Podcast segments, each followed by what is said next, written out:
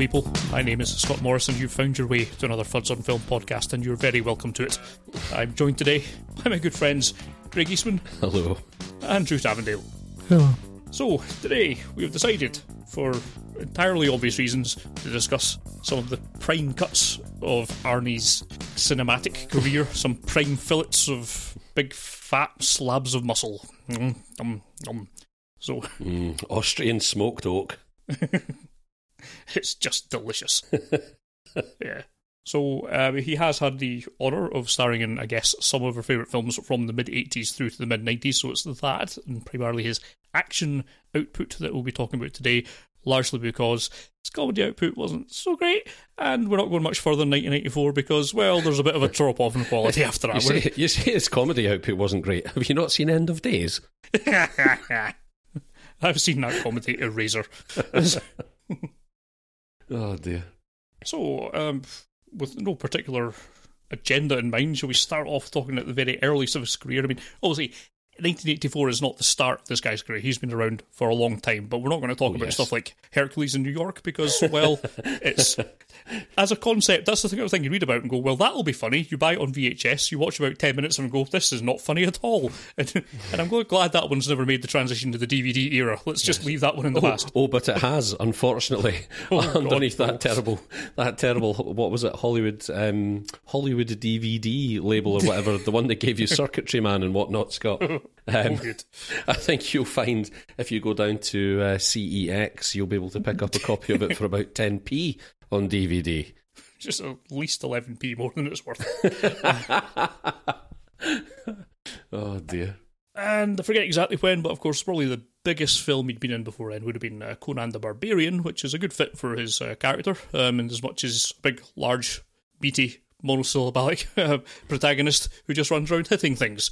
Uh, but the first film that we're actually going to talk about is somewhat similar in terms of his, in terms of the Arnie performance, but it's the Terminator, which we think we've touched on really briefly in the Tech Noir episode, um, like a year and a half ago. But uh, I don't think we've ever went into any great depth of it, but uh, clearly the Terminator is requires very little introduction. It is one of the classics of modern cinema. Um, anyone got anything they want to add about James Cameron's output?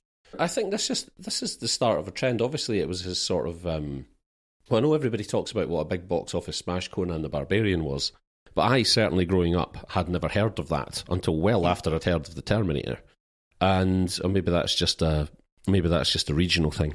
Uh, maybe in the states that was very very different.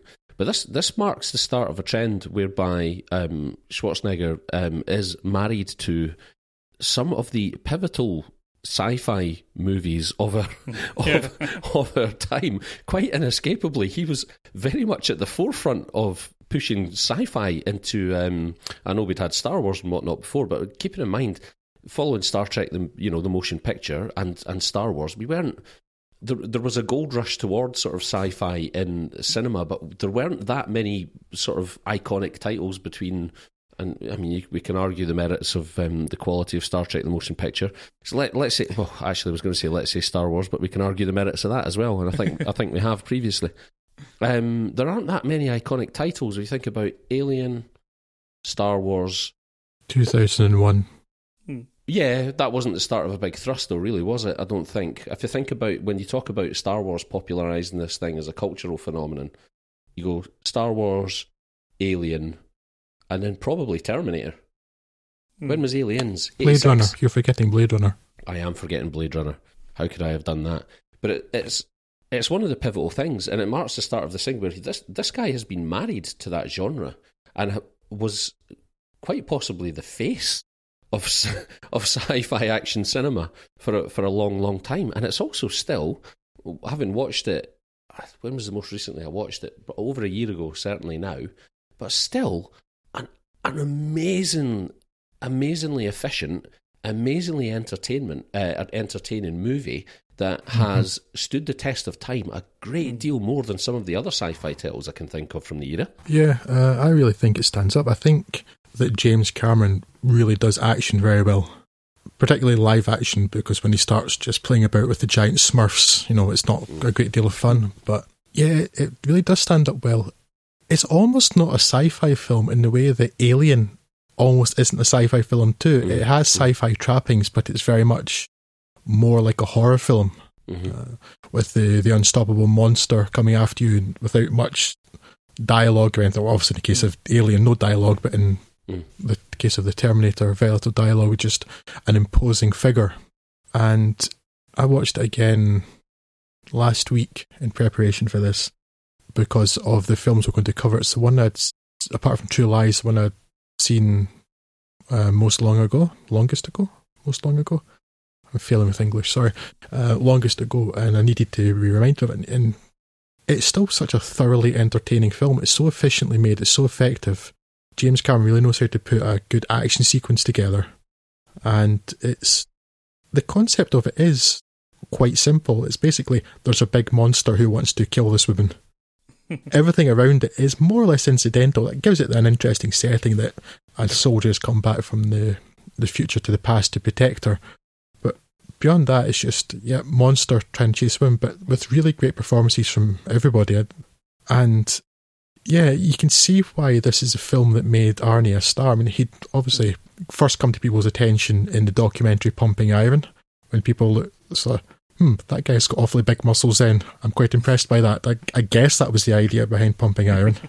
I certainly know in the mid 70s it was rather popular. And then, as you mentioned, Scotty went on to Hercules in New York, that sort of thing. And I think, like you, Craig, I didn't know about Conan till a little after I was aware of things like the Terminator anyway. And maybe it's a, a regional thing too, because Conan the Barbarian and Conan the Destroyer are apparently based on comic books, something I wasn't aware of until about last year, I think. it escaped me so much.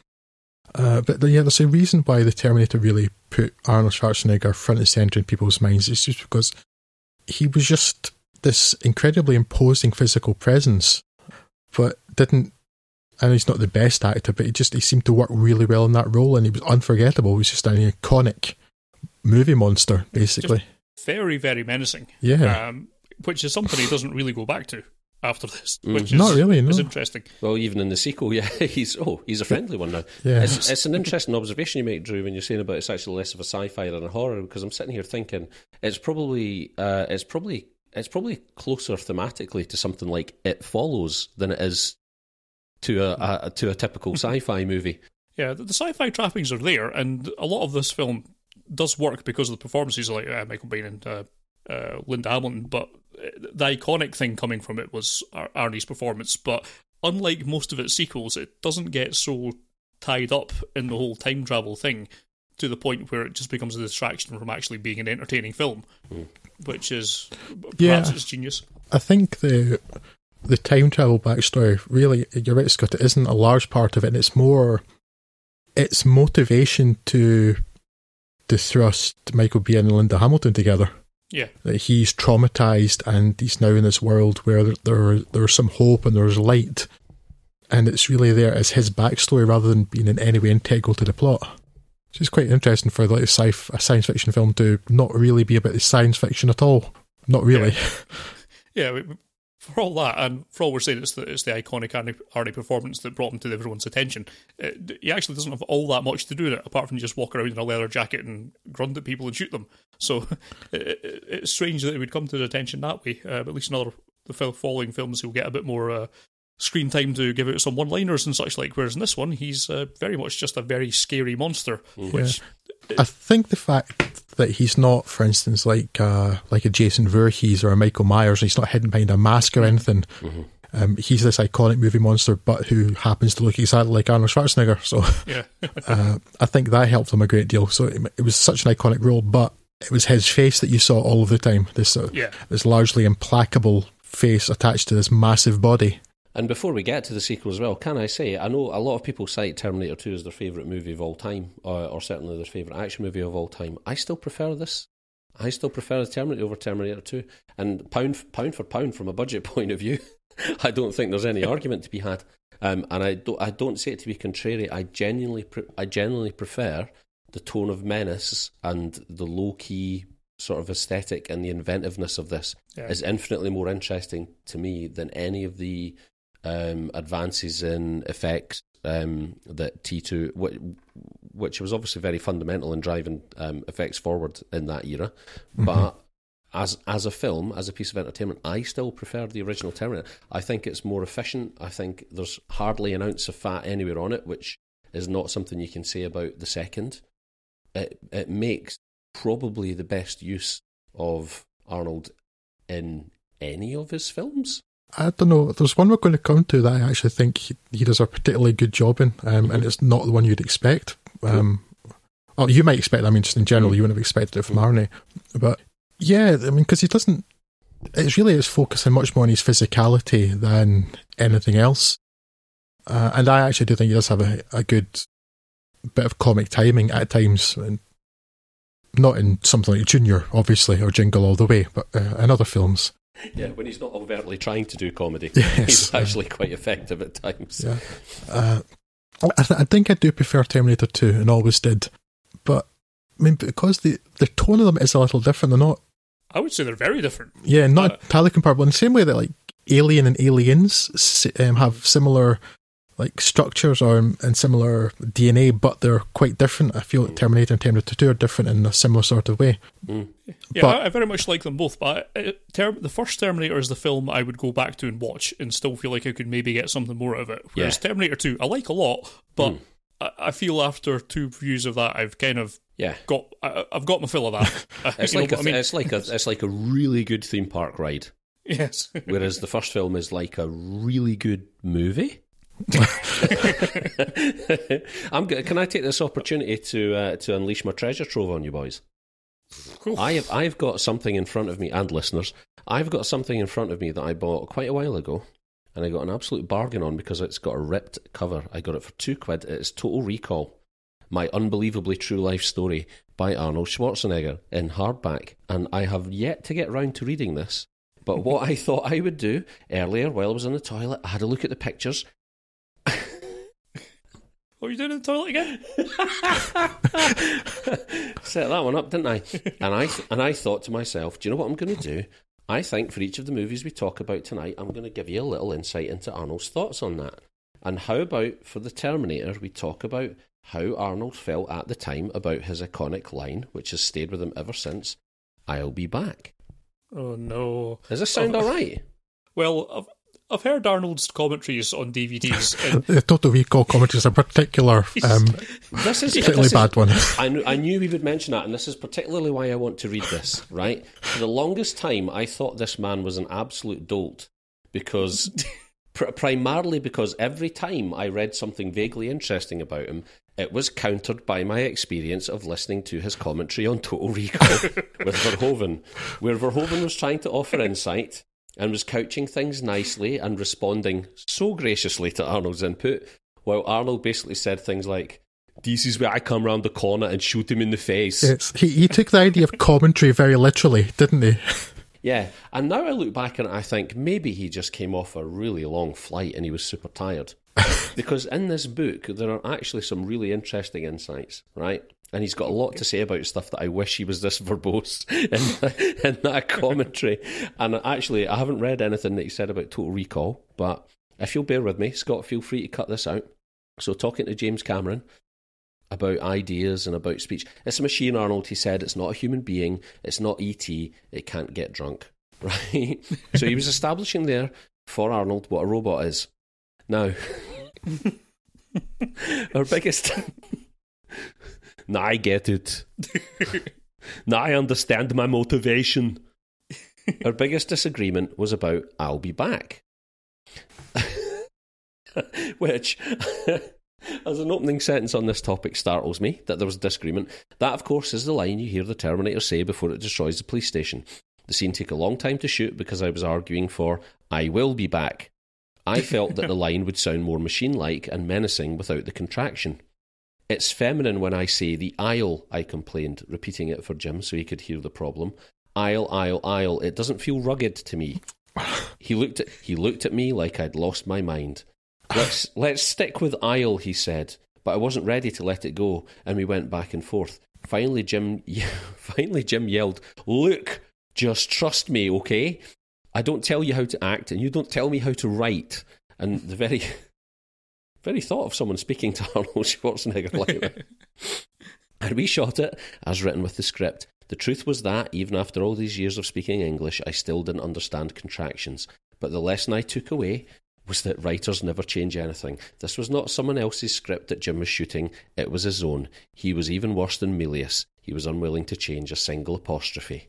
Where where where is that level of insight over something as simple as a line of dialogue in the Total Recall commentary album? Were you holding this back for the book, which only cost me two quid? oh, I'll drop other little fact bombs like that on you throughout. Look forward to it. Mm, yes, um, mm, we, need, we do need to make up a jingle now. Yeah, just to go back to what you were saying, Craig, about effects and things too. Yeah, like in Terminator 2, the effects were groundbreaking at the time. Mm. It was where ILM really first made their name, I think. Mm. And then you go back and look at Terminator 2 now, and some of it looks so pony. Mm. Particularly the bits where Robert Patrick looks like he's wearing um, foil pie dishes on his shirt. Mhm. Whereas, although some of the stop motion work in the Terminator looks a little ropey, um, the other with like the puppetry and the um, mechanical um, stuff, the animatronic stuff that Stan Winston created, it still looks really good. It's always gonna, It's- isn't it? Yeah, it's it's held up so well, and again with such a little budget. It probably is probably unfair to say because I've no doubt that guys working behind Silicon Graphics, guys and girls working behind Silicon Graphics workstations back in the early nineties and whatnot, were putting in a lot of effort to it. But when you when you see proto CGI happening on the screen, um, and when you see it aged like it is now, it's difficult. It feels difficult to appreciate the craftsmanship involved in it because it looks so sanitized and clinical and unreal. Whereas I think I want to say that when you look at something which is obviously, like you say, Drew, a piece of puppetry or is obviously a latex mask on it, it's easier to appreciate a physical a physical object on screen and the craftsmanship and the effort Yeah. that has gone into producing it, even if you understand that it's not real. Yeah. Yeah, Um, and and I feel is like some that's a barrier for that stuff that you'll, you'll just never be able to get over with movies from the, the, the mid to late nineties with the CG. Yeah, it's not just that too. When you look at, I also look at George Lucas, who in in many respects pioneered a lot of use of special effects and things. And when you see him talking round about the time of, mm. it wasn't the Phantom Menace so much because that had mostly a puppet Yoda, but by the time he was making Attack of the Clowns, and he's talking about, oh, why do people prefer the puppet? Like, it's not a real thing, doesn't matter. But and partly it's the quality of the CGI too, but mm. still, there is something very different. You look at The Empire Strikes Back, and you look at Yoda, and you know it's a puppet and it's not real, but at the same time, um, apart from the fact that you can buy the character because Mark Hamill clearly believed in that character, so the audience buys it. But you look at that, it's like it's clearly a thing that exists. That is clearly a real thing that is there in real life. You could touch it, and I think that's the difference. If you look at like less than stellar CGI, or CGI it's not aged particularly well. You look at it like it's clearly not a real thing, and it, it you have such a disconnect with it. Whereas even yet, it may just look like a a maquette or something, or this machine that's um, crawling through the factory at the end of the Terminator.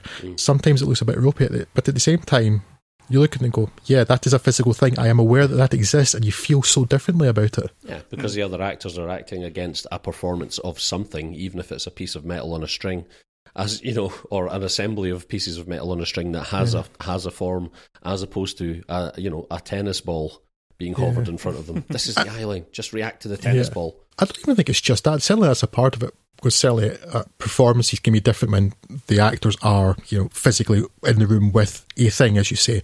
But I think even just it's just it's kind of innate knowledge. I think it's probably at a fairly subconscious level, but just that here's a thing that exists that, that's in the world that it makes it. I don't accept it more easily. I think. Yeah, I think that's right. What have we got next on the agenda? His next outing was Commando, which is in many ways the quintessential action film of the era. It's, you're, you're down between this and Die Hard, um, but for me, I've always had a, a, a massive fond spot for Commando to the point where when we were doing our first episodes talking about our favourite films, I had a very real temptation to stick Commando on there because there's really none more action film than this. The most absolute basic stripped down tale of John Matrix trying to get his girl back from a from a Freddie Mercury impersonator. Um, Uh, yes, just an absolute all-out action fest. Lots of guns, lots of explosions, lots of very, very cheesy one-liners. Um, not a film that is in any way intelligent. A lot of people would perhaps have to describe this as a guilty pleasure, but I don't believe in guilty pleasures. I just like films that I like, and I think mm. there's not been a sort of high octane action film uh, as as prototypical as this one. Um, there's more interesting films, more character-driven films. There's many other uh, different films, even inside the action genre, that that put spins on things. But in terms of just being a really enjoyable slab of one man shooting up lots of men, there's not much better than Commando, in yeah, my I'd, humble opinion. I'd call it less prototypical and more archetypal, Scott. It's just it's yeah. it's the Ur action film in some yes. in so many ways. yeah. Now, when I proposed doing this Arnold Schwarzenegger episode. Uh, it was in part because, well, this would be tremendously easy for us.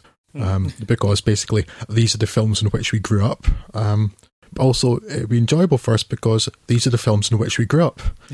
and uh, really, so, so yeah, from mid 80s to mid 90s, with Arnie, the the main person, these are the films of our childhood. There's a wee bit of people like JCVD in there, that sort of thing, but Arnie, we grew up in Arnie. Yes, we've got lots of other films to watch too, but you know, these were, were, were prime years, you know, starting high school by the time the True Lies, etc. comes out. And chief amongst these for so long was Commando, with the wonderful non logic of Sully and the ridiculous amount of weaponry that Arnie carries at the end, and all the explosions, and the the so very 80s camp villain with his chainmail vest because yeah, I've never been able to explain that one. It's armour, Drew. He needs armour. yes, because he's from the 1300s. Or I am very sad to find, though. I last watched Commando perhaps a couple of years ago, sometime after we began Fuds and Film, and I don't enjoy it anymore. And I'm frankly devastated by that. Boo! well, I watched it half an hour ago, and I still love it. So uh, I I love this film so much. For I watched it so many times. With every film that we're covering tonight, I've seen possibly a dozen times minimum uh, over the years, and and yeah, this was like the archetypal Arnie film. It was it's just so cheesy and corny, and it's so very much of its era in every way possible. And I just don't enjoy it anymore, and I'm I don't know why. I know certainly when a couple of years ago now, Scott, when we discussed the Bond films, I mentioned it like when the the end of the Bond films, it turns into things with just people running around with guns. My attention completely wanes, yeah. and it's maybe that because half of the film is people just running around with guns, and I think it probably bores me a little now. So maybe it's. But I'm mm. I'm always grieving the loss of Commando as this film that I loved from my youth. it's very very disappointing and surprising to find out that it no longer does it for me. But I mean, if you're going to point to be like, what's an Arnie film, you still still have to say, yeah, well, Commando. Yeah. Interesting comment. Arnold agrees with you, Drew, when you talk about when you talk about archetypal. I was riding the great wave of action movies, a whole new genre that was exploding during this time. Stallone started it with the Rocky movies, and the original. Oh, I'm not sure I agree with you Arnold. In the original Rocky in '76, he looked like just a regular fighter, but in Rocky Two, he had a much better body. His Rambo movies, the first two especially, also so First had, Blood, maybe not Rocky. yeah, also had a giant impact. My 1985 movie Commando continued that trend, coming out the same year as the second Rambo and Rocky Four. Then the Terminator and Predator expanded the genre by adding sci fi dimensions. Some of these movies were critically acclaimed. All of them made so much money that the studios could no longer write them off as just B movies. They became as important to the 1980s as westerns were in the 1950s. I don't think you can actually argue with that. No, I, I can't argue with that apart from the fact that he, for some reason, invoked Rocky Four, yes. the ultra cheesy one with Dolph Lundgren as Ivan Drago. I don't, I don't think, I don't think he was necessarily invoking it in terms of uh, quality and whatnot, so much as to uh, to root it in uh, in a period in time. But perhaps, perhaps, uh, no. Yes, but the um, rest of it, yes, I, I think I couldn't argue with that at all. No, I see. I, I look back on Commando. Commando has Commando has come full circle for me, and I wanted to talk about this a bit later on as well when we get to Last Action Hero. Commando's such an interesting movie for me. I've never grown tired of it. I don't think I've ever been tired of it when I watch it, and even that end, even that last like half hour, Drew, which as you say is just I mean, in, incessant gunfire. it is very much eh, for half an hour. the yeah. extravagance of it never ceases to amaze me. I still don't think is. I still don't know that it's ever been matched. To be honest, I don't think Private Ryan matches it. Um, there's a real feeling I had for that initially, where I found it comical, and it was just a bad movie that was really, really enjoyable, and it became a go-to beer movie for me. Back in the day, you guys remember uh, our our friend from school, Drummond hmm who he used to spend a lot of time knocking around with, and myself and Drummond and his brother Cameron uh, used to go to the uh, cinema and stuff and, and watch all sorts of uh, nonsense. And we would uh, we would we, we would like about once a week we would suggest a movie to sit um, and on watch on what was probably the biggest TV any of us owned, which at the time was about twenty one inches or something like that, um, which Cameron had and we would get a couple of beers in, and this time we watched Commando, and I've never laughed so hard and so long in my life as I had the th- night the three of us sat at about midnight, started watching Commando and drinking beer.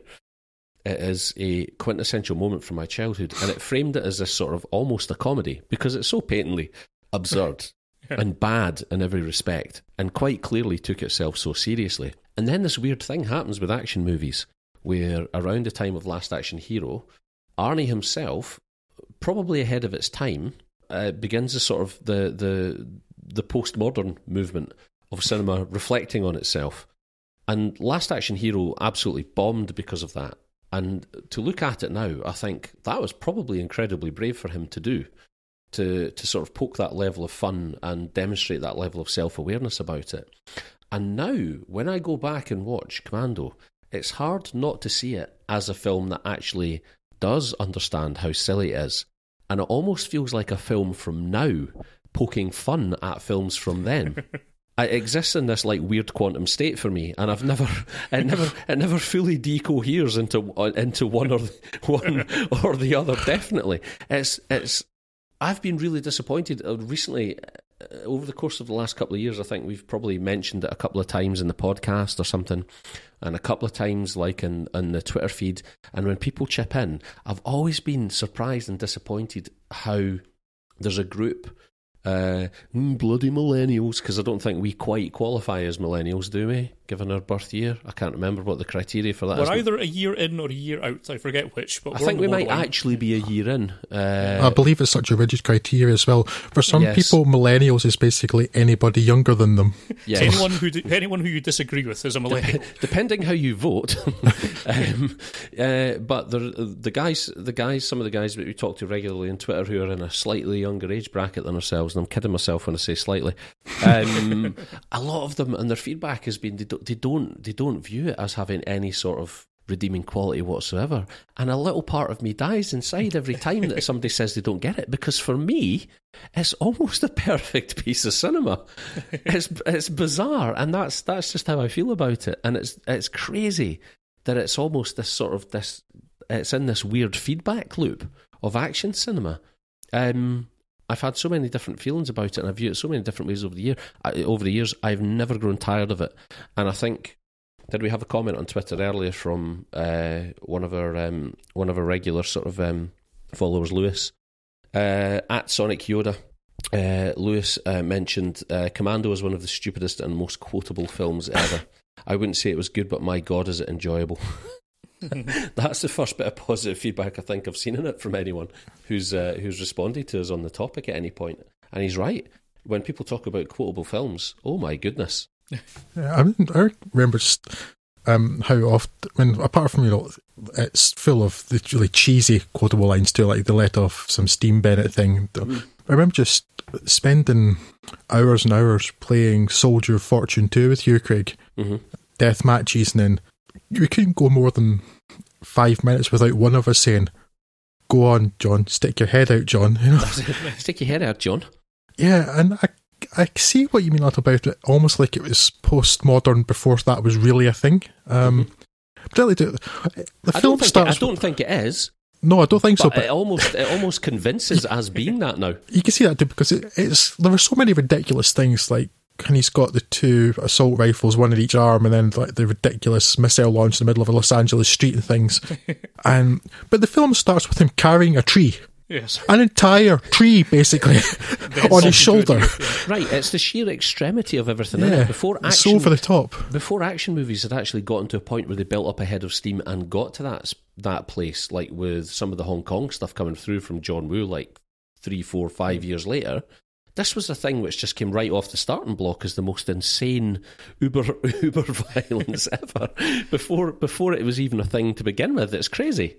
I think some of the discord might come from the way action films are these days, which almost by default means a comic book film. Yeah. But even the, the more action heavy stuff, with very few exceptions, all comes at PG Yeah. 13. You don't see any blood. You don't barely see anyone getting shot. It's all Right. It's all, all very sanitized, and this goes entirely the other direction. Yeah. Um, without being the sort of slasher film aesthetic, but um, you do have people with their arms getting lopped off, and there's an awful lot of claret being splashed around, and it feels like a very different film from a very different time. And Yeah. yeah, it's just such a change from what you see today that I think it, it kind of feels like it's it's either a parody or it's or it's just from another world almost. I think it's from another world. I'm just interested in the timing of it, where it comes in the chronology of other action movies. It's like a tachyon. It's like a message that's received before it's ever been sent. It's in, it's insane. I love it. I absolutely love it, and I don't know if I'll ever get tired of it. I hope I don't. You know, people bandy about little factors. Well, it's not really a factoid, is it? It's simple maths. Oh, you spend a third of your life asleep. I've spent probably conservatively a twelfth of my life quoting Commando. so, you know, It makes your performance reviews are a nightmare. it does. It really does. And I've got one tomorrow, by the way. and reinvigorated. I know exactly how I'm opening it. boss, stick your head out, boss. So it's, it's nice to think back to when you mentioned the claret, Craig, too, and that action films used to be 18s. Yeah. And Scott, you're saying about comic films too, and they're all just uh, family friendly, PG 13 maximums. Yeah. Yeah, they used to be gory. And that was kind of the point and why they were fun. Um, Yeah. It's even when the when Sly Stallone started up the Expendables, and the first film was, I don't know if it was an 18, but maybe it was at least a 15, because it had at some point uh, Dolph Lundgren basically exploding the top half of a person away with a grenade launcher, you know, and Yes. and then the second one came along, and I think it was a 12, and that apparently was because Chuck Norris was in it. And um, I don't know what happened with Chuck Norris, but he doesn't like violence anymore. Uh, but uh, but then it's- it just got so sanitized, and it's all just so. meh. Chuck Nambla Norris. oh dear, that but this is something that I wanted to talk about as well that you've you've touched on, Drew, and Scott you picked up earlier the the PG thirteen thing uh, or the the twelve certificate where we are now. Um, that's a, a very definite cut off point in the era that we're talking about is the shift to sanitized violence and almost actually more irresponsible violence Yep. that is in many ways just as or more violent, but it just does doesn't necessarily demonstrate realistic um, uh, realistic outcomes of violence. Uh, Yeah. so much. It's, it's the most bizarre thing. It The most bizarre thing. we will actually come back around to this, but I'll mention it now because we will be covering Total Recall, of course. Um, which again was an 18 on release, uh, very violent in many parts. But the remake of that was a 12, I believe, and Scott and I were, were tore into this when we covered it back in the one-liner days. hmm and the fact that the violence as it's shown in the 12 rated PG 13 rated remake um, quite apart from all the things other things that are wrong with the remake you know the well that it exists for one thing but uh, it's completely irresponsible violence because it doesn't show any consequences um, yeah, apparently guns just make people fall over. yeah Yes. That's all that happens. Yeah. Uh, and, and you wonder why two year olds run around shooting their parents when they get hold of a gun. It's because there's, there's no consequence shown. that's Exactly. maybe a stretch, but that's what I'm going to come out with. Daddy will throw his head back, stagger around, and fall over. yes. Yes, I've, I've seen him do that when he's had a drink. Can't be any worse than that. Oh dear. Um, but yes, I wish there were more love out there for this because I do think it's just an insanely beautiful little gem. I don't know. I just um, I've after my poor experience the last time, I have wanted to go back to Commando, but I, I'm rather afraid. As part of me hopes that I will, the next time I watch Commando, I'll rediscover my love for it. Oh yeah, maybe I was just in a bad mood the last time or something. But part of me's afraid that it, it's gone, and I don't want it to be gone. Well, I be still said. Hey, what's next? Next up in our little jaunt through memory lane is one of the arguably minor Arnies, but Raw Deal uh, is certainly one of the more interesting ones, Yeah, where Arnold uh, basically turns. It's a strange film on a number of levels. It, it, it's in many ways written as though it's an undercover cop going into the mob to kind of avenge his uh, friend's son's death. But at certain points, Arnie films just break out in the middle of it, and for no reason there'll be a gunfight in a quarry to drive a lorry through someone's someone's front window just because. So yes, yeah, it's um, it's kind of it's almost a it's almost a dramatic role for Arnie rather than an action role, though, isn't it? Which is quite it, unusual. It feels very much like a script that was retrofitted to be an Arnie film. Yes. I meant to try and look about it, but it, it feels like it's a, a fairly straightforward uh, infiltration story that someone's just slapped our action scenes on almost at random. Mm. Um, for all that, I still think it works pretty well, and it's a, definitely a very interesting thing for Arnie to be doing because it's very different from any other roles. It's the first one where I've seen where he really has to do any sort of acting in any uh, capacity. Yeah, so, it's yeah. an undercover. It's an undercover cop thriller that, like you yeah. say, has just been retrofitted on the basis that, well, wait a minute, people pay to see this guy blow it up. Yeah, yeah. I had last seen this a long, long time ago, and all I really could remember about it was him driving around in a quarry, uh, shooting people. Yeah, it's the only bit I've ever cared about. That's the sort of thing that yeah. sticks in your head. But there was another podcast uh, which started up last year, I think, called Perfect Waste of Time. Uh, and those two gents were kind enough to watch Raw Deal on my request. And they've in fact now done two films on my request and one on Craig's because apparently we own them. Uh, and wasn't my request Commando?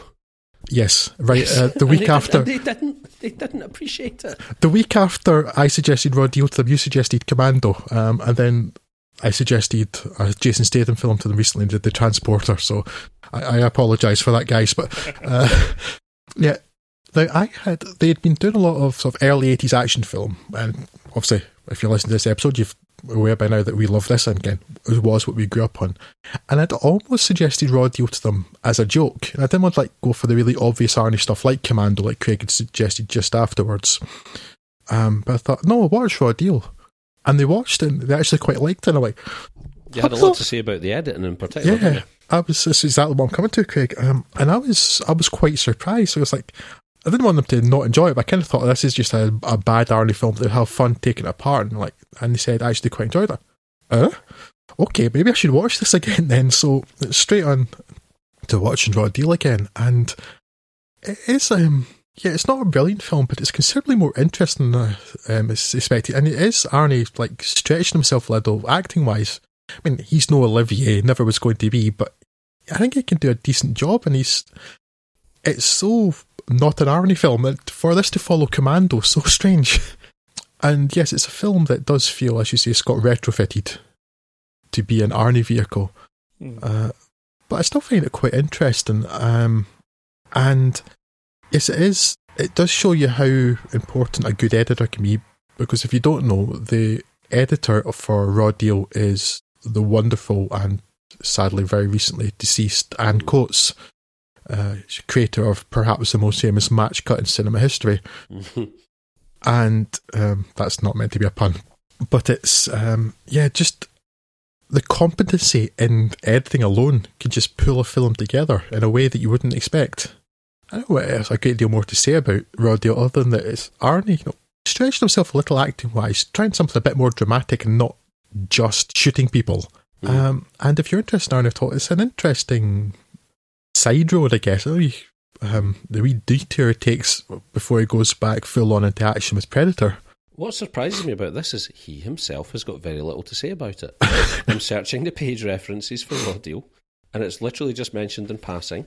And the only point at which it's mentioned in any other context, and from this it sounds like it was grudging, he's talking about Total Recall and the Total Recall script having been kicked around Hollywood for ages and Dino uh, De Laurentiis having owned the rights for much of the 80s and having tried to produce it twice already, once in Rome and once again in Australia.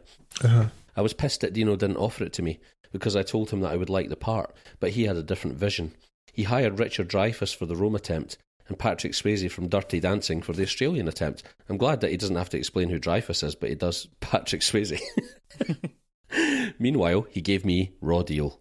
So it sounds like that might have been a bit of a sore point for him, actually. And he's got very little else other than that to say about that movie in the book. But like you say, it's actually one of the more interesting entries in his canon because it marks, I feel like it marks the start of him trying to do something different. Yeah, exactly. And, and never really being given the chance.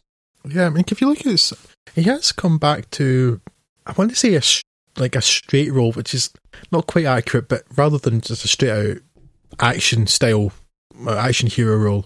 And he's since he's returned to acting after being um, in politics for a while, he's tried a couple of things like that. Um, even ones that are sort of not entirely serious, like that film with Johnny Knoxville, The Last Stand. Hmm. And in that, it's like when it's not quite to the degree it's in Raw Deal, but um, it is a slightly straighter role. And is it Maggie? The film, which I've not actually seen, but I've heard actually quite good things about them.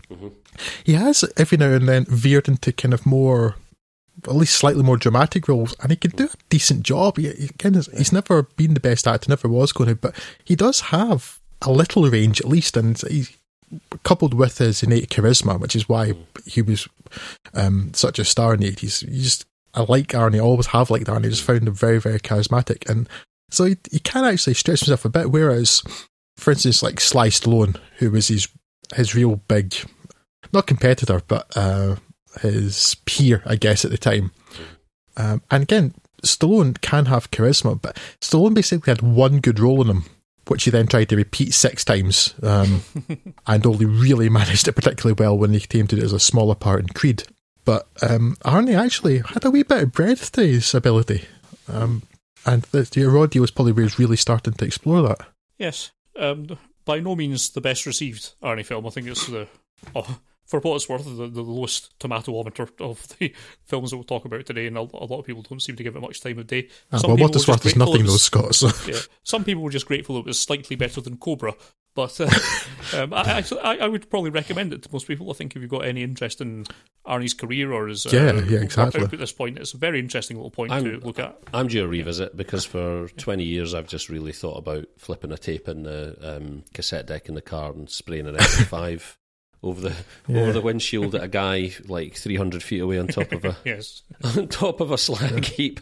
And that's been the only part that's been of any interest to me. And I think I've always thought, well, there's where half the budget went. They licensed the Stone Satisfaction.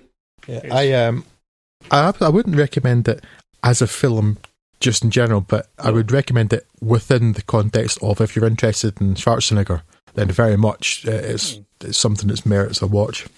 So I guess we- we'll move on there to another film that we've well we've actually spoken about quite a bit in various forms through this podcast, the- Pred- uh, Predator, which well I I guess by this point we don't really give a lot of time to either in terms of introduction or in terms of our opinions. But uh, yes, Arnie and his team of special operatives head on a jungle mission, probably in Valverde. They tended to be at this era, only to find himself hunted down by the Predator, who is an alien tracking them for sport and uh, it's a slim setup to say the least, but it's managed to create a, a really taut, effective action film slash horror in many places. Um, yeah, a, a really effective uh, film and you know, easily the best Predator film. And uh, yeah, a great outing for Arnie as well. Yeah, well, that is a low bar, Scott, to call that the best Predator film. But, um, fortunately, it's considerably better than that low bar might suggest. Yeah, um, and also, it's a film, another, another film where he starred with a former sports star, but as opposed to Wilt Chamberlain and Conan the Destroyer, which fortunately we're not talking about tonight. Uh, at least Carl Weathers is actually a bit more engaging. So I thought you meant Jesse Ventura there. yeah. I, I thought you were talking about a real sport. Pro wrestling, yes. Um, yeah. You know, I when you for a moment there when you said when you were talking about Jesse Ventura, my brain just completely seized up for a second. I'm like, what? It's always making a joke because I was just I did not associate with Jesse Ventura with the sport at all, unless it's as um, Captain Fantastic or whatever he's called. In, How uh, often do you see? Man. How often do you see two governors firing machine guns in a movie? huh? That's true. That's another particularly quotable Arnie film, actually. And if Lewis feels the same way about that as he does about Commando, because there's so many lines from Predator that are just stuck in people's heads and have been for the last 25 years. Yeah, yeah, probably the second greatest all time, right? And probably the one I hear more often than uh, "I'll be back." Anyway, I don't ever really hear anyone quoting "I'll be back," but I certainly hear "Get to the chopper" enough times. Yeah. I think perhaps because I'll be back, even if you do it with like an Arnie accent, is it's just such an everyday part of speech that it doesn't actually have any particular meaning. Because I'll be back, people say that every day. So, whereas get to the chopper, not so common. The only feedback we had actually in relation to Predator um, was from at Chopper Fireball, the Exploding Helicopter podcast. Uh, what's most interesting is the rise in critical reputation of Predator and Commando. For years afterwards, those films would receive poor reviews in TV guides, but around the late 90s, they started to get better reviews and now get described as classics.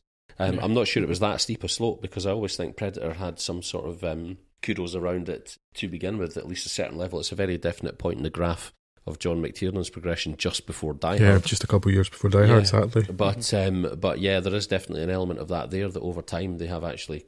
I think I think it was very easy to dismiss stuff like this at the time as absolute trash, but probably now, um, you know, 10, 20 years later, Yeah. it's it's easier to look back at it now and actually sift out what was valuable about it as a document from its time, and it is just a good movie. Yeah, well, actually, that's what Arnie was saying earlier about this. Is that the action genre moved from firm B movie staples, direct to video, to uh, actually being the tentpole releases, and yeah, that's that's an element of it. I've always thought ter- it's probably more applicable to something like uh, Last Action Hero, but sometimes the the rise in reputation of things over time really comes from if it comes out and everyone hates it. There's not really much point doing a think piece about I went back and watched an old film and it still sucks.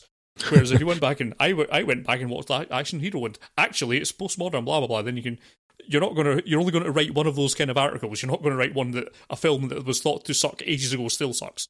So I've always thought there's maybe a bit of a availability uh, bias in that, but yeah, I think the point stands. do you want to know what? do you want to know what Arnie had to say about Predator and the casting of Jesse Ventura? Did he, did he think it was great? In all of this, the body was key. The era had arrived where muscular men were viewed as attractive.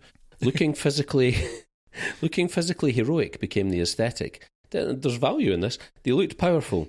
It was inspiring. Just looking at them made you feel like they could take care of the job. No matter. Now, interesting that just a couple of years later, actually, Bruce Willis would earn a claim for doing the exact opposite and being the Yes. everyman hero. no matter how outlandish the stunt, you would think, yeah, he could do that.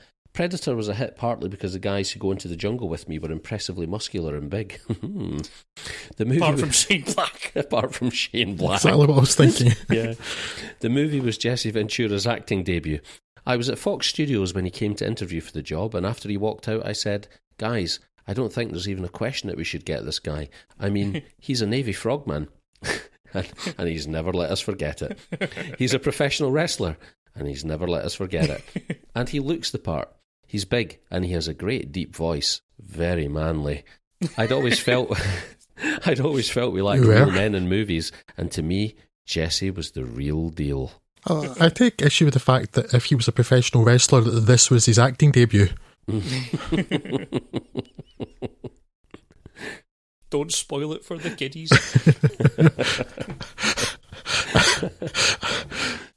Oh wow! Sorry, I'm just also looking at how much he was paid for some of these movies, which at the time, my god, my god, Uh, I don't T- think he'd have been earning as much.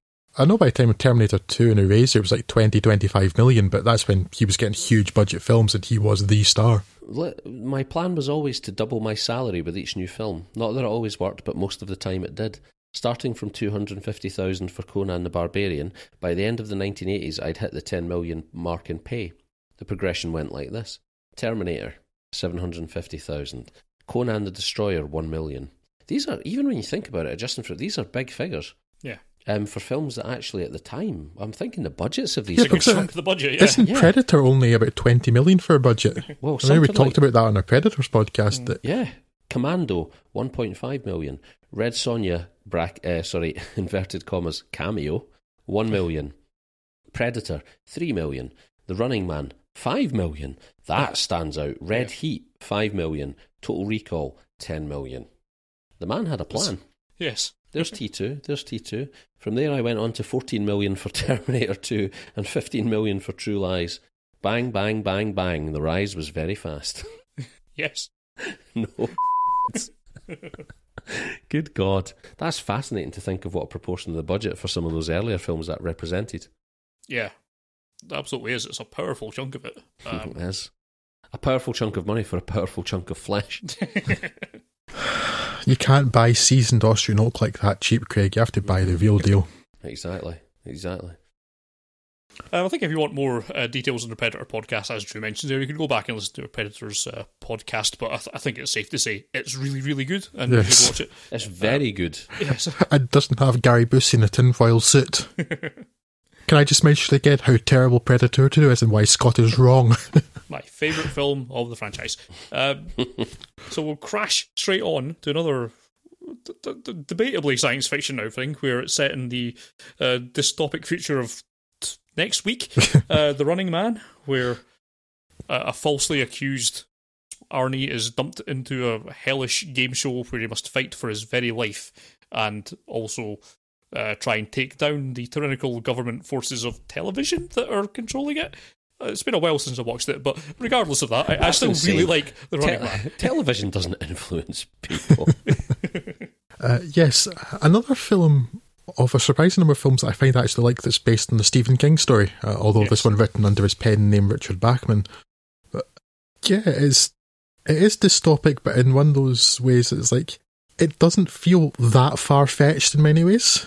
No. While at the same time being based on the kind of idea of like um, Roman gladiators, that sort of thing, blood sports of the, the real original type, where the whole audience of the country gets around the TV every week to watch people get brutally murdered um, by people wearing covered in LEDs and a big nappy, as you do.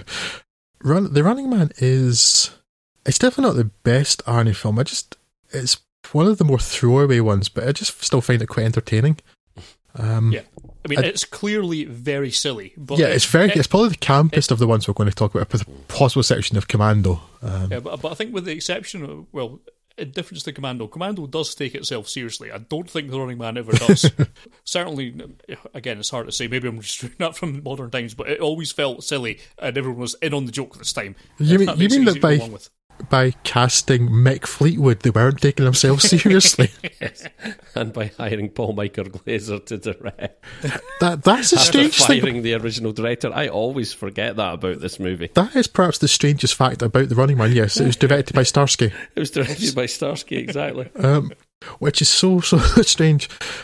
But it is, it's a fun film, and yeah, absolutely throw away. But it does have some iconic moments too, like the the gladiators are ridiculous. Uh, in particular, Dynamo, yes. the, who was actually played by a real opera singer. And I just, I just think they should have really gone full on into the opera thing.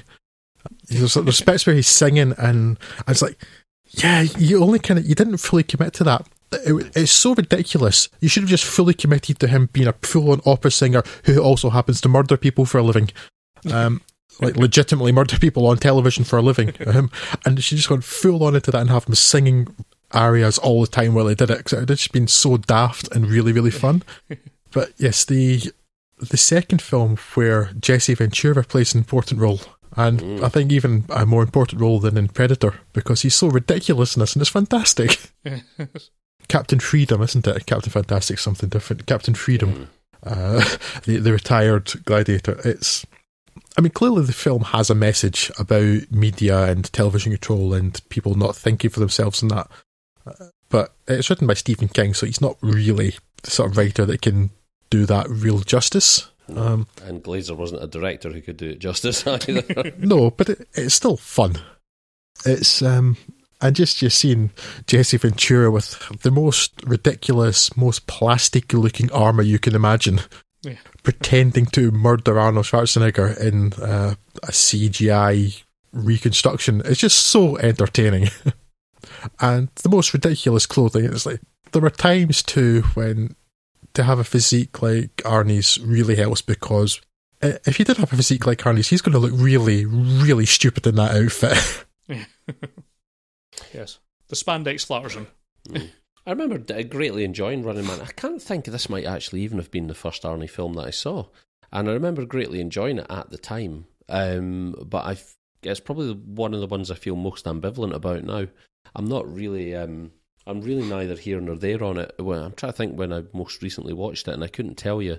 You're probably depressingly enough, you're probably pushing about 20 years You know what? since You I might last have watched a it. point in that now. I come to think about it because I always remember it very fondly, but I've not seen it in Mm. Lord knows how long. Mm-hmm. Because I don't feel it's it, it, unlike many of the other ones. I don't think there's even the slightest hint you're going to get anything more from watching this, even a second time, let alone Yeah, a twentieth. exactly. Uh, and so God knows, un- undoubtedly, I own it somewhere, uh, or it's sitting on my network drive or something like that. Undoubtedly, but I, I can't imagine a time when I'll I'll feel like going back to watch it.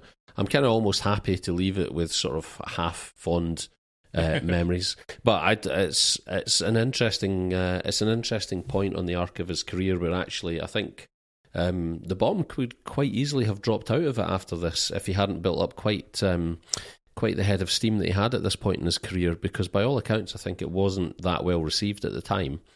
Um, and from what I recall of it, it definitely has it definitely has this sort of it felt like an earlier lower budget movie than it actually was and is um, when you look at it in uh, in the canon of Arnie films, and a lot of that is just down to the studio handling of it, and um, I think Glaser as uh, as director, which which our man Arnie talks about in some detail, but I won't bore you with it. But his hiring Glaser was a mistake. He didn't have time to research or think through what the movie had to say about where entertainment and government were heading and what it meant to get to the point where we actually kill people on screen. In TV, they hire you and the next week you shoot, and that's all he was able to do. As a result, The Running Man didn't turn out as well as it should have done.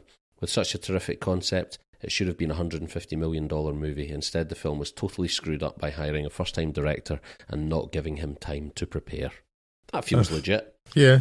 Um, I actually watched this last year, perhaps, and um, so when I say that, like it's you know it's all right, it's reasonably entertaining. That's from a fairly recent viewing, Mm. and without Arnie, I mean, the presence of Jesse Ventura absolutely helps, but without without Arnie. I, you wouldn't. It'd be difficult to enjoy it. His charisma, his presence, really helps a lot. Without Arnie, it'd be almost difficult to imagine this having gotten into cinemas. Yeah, yeah, Yeah. It's um, it would be a, a straight to video release without him, I think, and certainly certain elements of it feel straight to video, like in terms of the quality of the sets in some places. But there is actually, with modern knowledge, a nice wee twist to it that makes it a little bit more satisfying. The the guy that plays Killian is it Richard Dawson? hmm guy did um, Family Feud in the United States. Um, and if you've seen um, some of the deeply disturbing videos of him being a disgusting, creepy, lecherous old pervert on Family Feud. So when you've seen those clips on YouTube and things, and like sort of wanting like young girls to kiss him and things, when he gets killed by um, or killed in the film, that's deeply satisfying.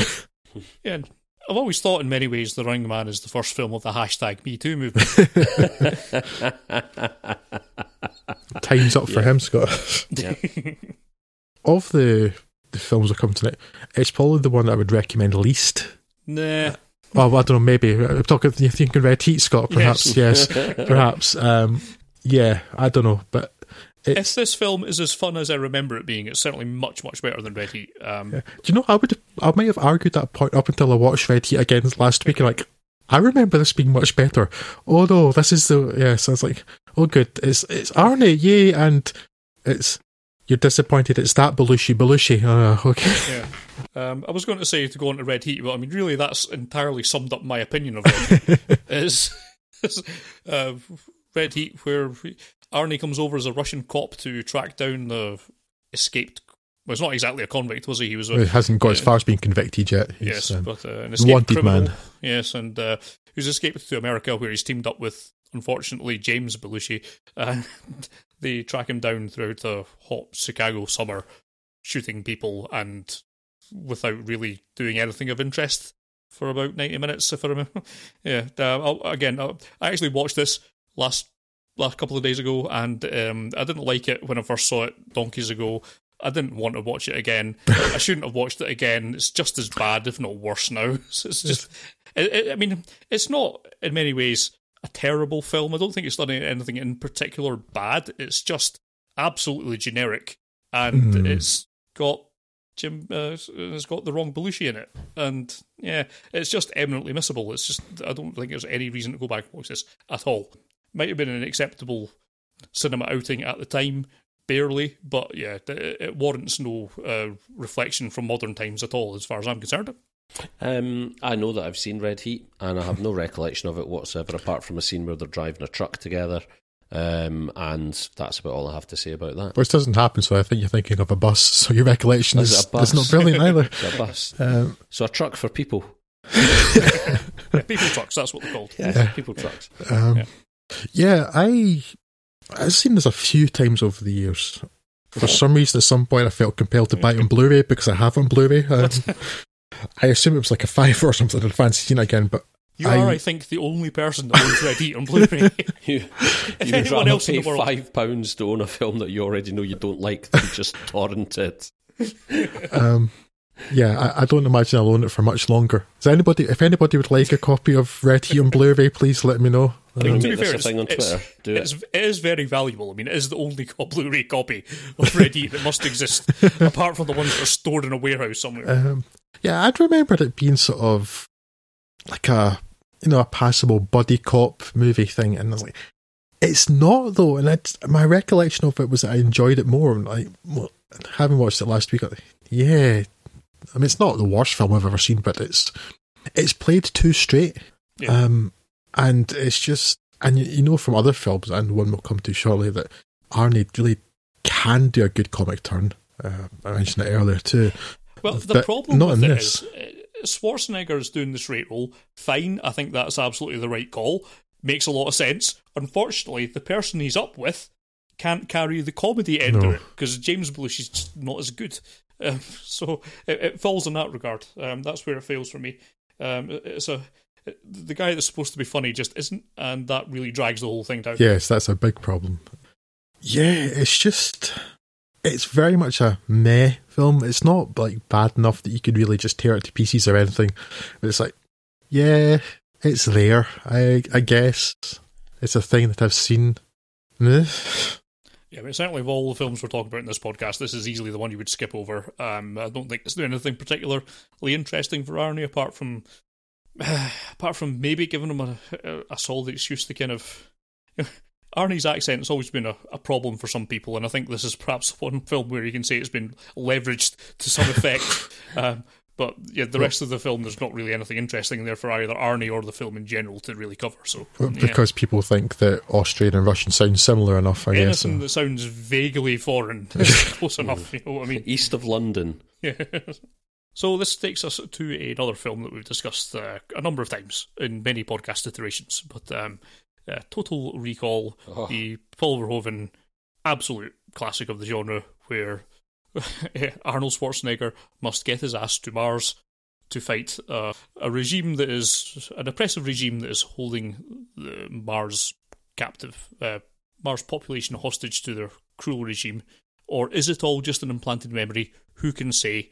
Uh, but regardless, it's just an, an incredibly entertaining, over the top action movie that only Verhoeven of this era could do, with an absolutely fantastic uh, premise and just lots of really fantastic action. Arnie's great in it, and he's got a lot of really great support. Um, all the supporting cast are, uh, if anything, more entertaining than Arnie himself. Uh, but yeah, this is uh, perhaps. It, it's hard to pick any one of these films as being the most enjoyable of them, I, I think, but this is a pretty good shout at it. Um, it's just really, really entertaining and has been Th- for, This for is ages. legitimately the crossroads between ridiculously enjoyable, almost morally bankrupt action movie and legitimate sci-fi uh, concern and introspection, Yes. like thematically. Um, that rarely has there been this perfect of a, a melding of uh, of genres in cinema history. And yes, probably only Verhoeven at this point could have pulled it off. It's just an insane movie. Yeah, Yeah. one of my favourites for many, many years, and it continues to be this day. Um, one of the films I've not watched particularly recently because it is just so ingrained in my head. I've watched this film probably more than any of the other ones, with maybe the exception of the Terminator. Uh, but yeah, just just really great film. Yeah, it's. Um, I have a feeling that on another episode I may have said I preferred Terminator 2 to this in terms of Arnie films, but if I did say that, I, I'm not quite sure what I was on that night because I think this is probably my favourite Arnie film. It's my favourite Paul Verhoeven film because I think I prefer this to Robocop. Hmm. It's my favourite Philip K. Dick film. Craig, shut up. um, it's um, yeah, it's just it's such a great film. Everybody involved is just doing such a good job. It's so well written. It's so well directed. The action's fantastic. It's gory and violent in the way that it's. So yeah, you know, Craig's right. It's pushing uh, moral bankruptcy in terms of action films, but it also really fits with the story and the world that's been created. It's just a thoroughly entertaining film, and like you, Scott, I've not seen it in a while because yeah, I can close my eyes and have the whole thing play back without having to think about it at all. Yes. Uh, it's just such a good film. I'm not sure it has as much to say as as something like say RoboCop does, or even Starship Troopers. Um, there are more political Paul Verhoeven films. um, this um, has less of that, I guess, but Yeah, if this is a satire, it's not anything to do with the actual plot. Uh, No, it's no. only No. satirizing action movies in and of themselves, Yeah. which I still think works pretty well. But yeah, yeah, I can see what you're saying there. and it's got it's one of those films that has some B movie actors, particularly um, Ronny Cox, who I like a lot, but he's a B movie guy, really. Uh, but he's just this great villain in this, and just seems to have been elevated by the director and the script, I think, and everything. Just again, this is a film that could easily have been a straight to video sort of thing. Oh yeah, a But- bit less budget and a bit less talent behind it. Significantly less budget. yes, Uh, Uh, but yeah, at it's the just time, the second most expensive film ever made, if I recall. yes. really well. hmm hmm Uh, but yeah, they've, well, they've they made a great film with a lot of money then, which is uh, which is nice uh, as opposed to you know the remake. There's a, there's an element of casino uh, casino to Goodfellas in in terms of Ronny Cox's performance here from RoboCop, I think. Um, but you can understand why Verhoeven wanted to to bring Ronny Cox over because he did such a bloody good job of a very similar thing in uh, in RoboCop. yeah. And um, this is the film that most, um, having read pretty much all of Philip K. Dick stuff from quite a young age, this is this is the film that I would most like to put in front of him as an adaptation. If I could bring him back just for a day, go. What like, do is you, this what- is what this do what you make of this? because it's this again, it's another one of those quantum state movies where, at its heart, it actually deals it it deals thematically with the source text better than a lot of people Yes. have done with it, but it's also utterly ridiculous and as far removed from it as you can possibly imagine. Um, in terms of artistry as well, in terms of just the content, is absolutely bizarre, and it works so damn well. It must have been impossible to imagine. It must have been impossible to imagine just how well this was going to turn out. But I, I say that, but obviously uh, Carolco threw the money at it, and they had faith in Arnold, and they had faith in Verhoeven. Um, I take exception to one of the comments that our friend Arnie makes about it, though, in terms of Verhoeven leaving his own mark on the script. It's very normal. Every director wants to pee on the script and make his mark. Now, I immediately imagine Verhoeven doing that for real.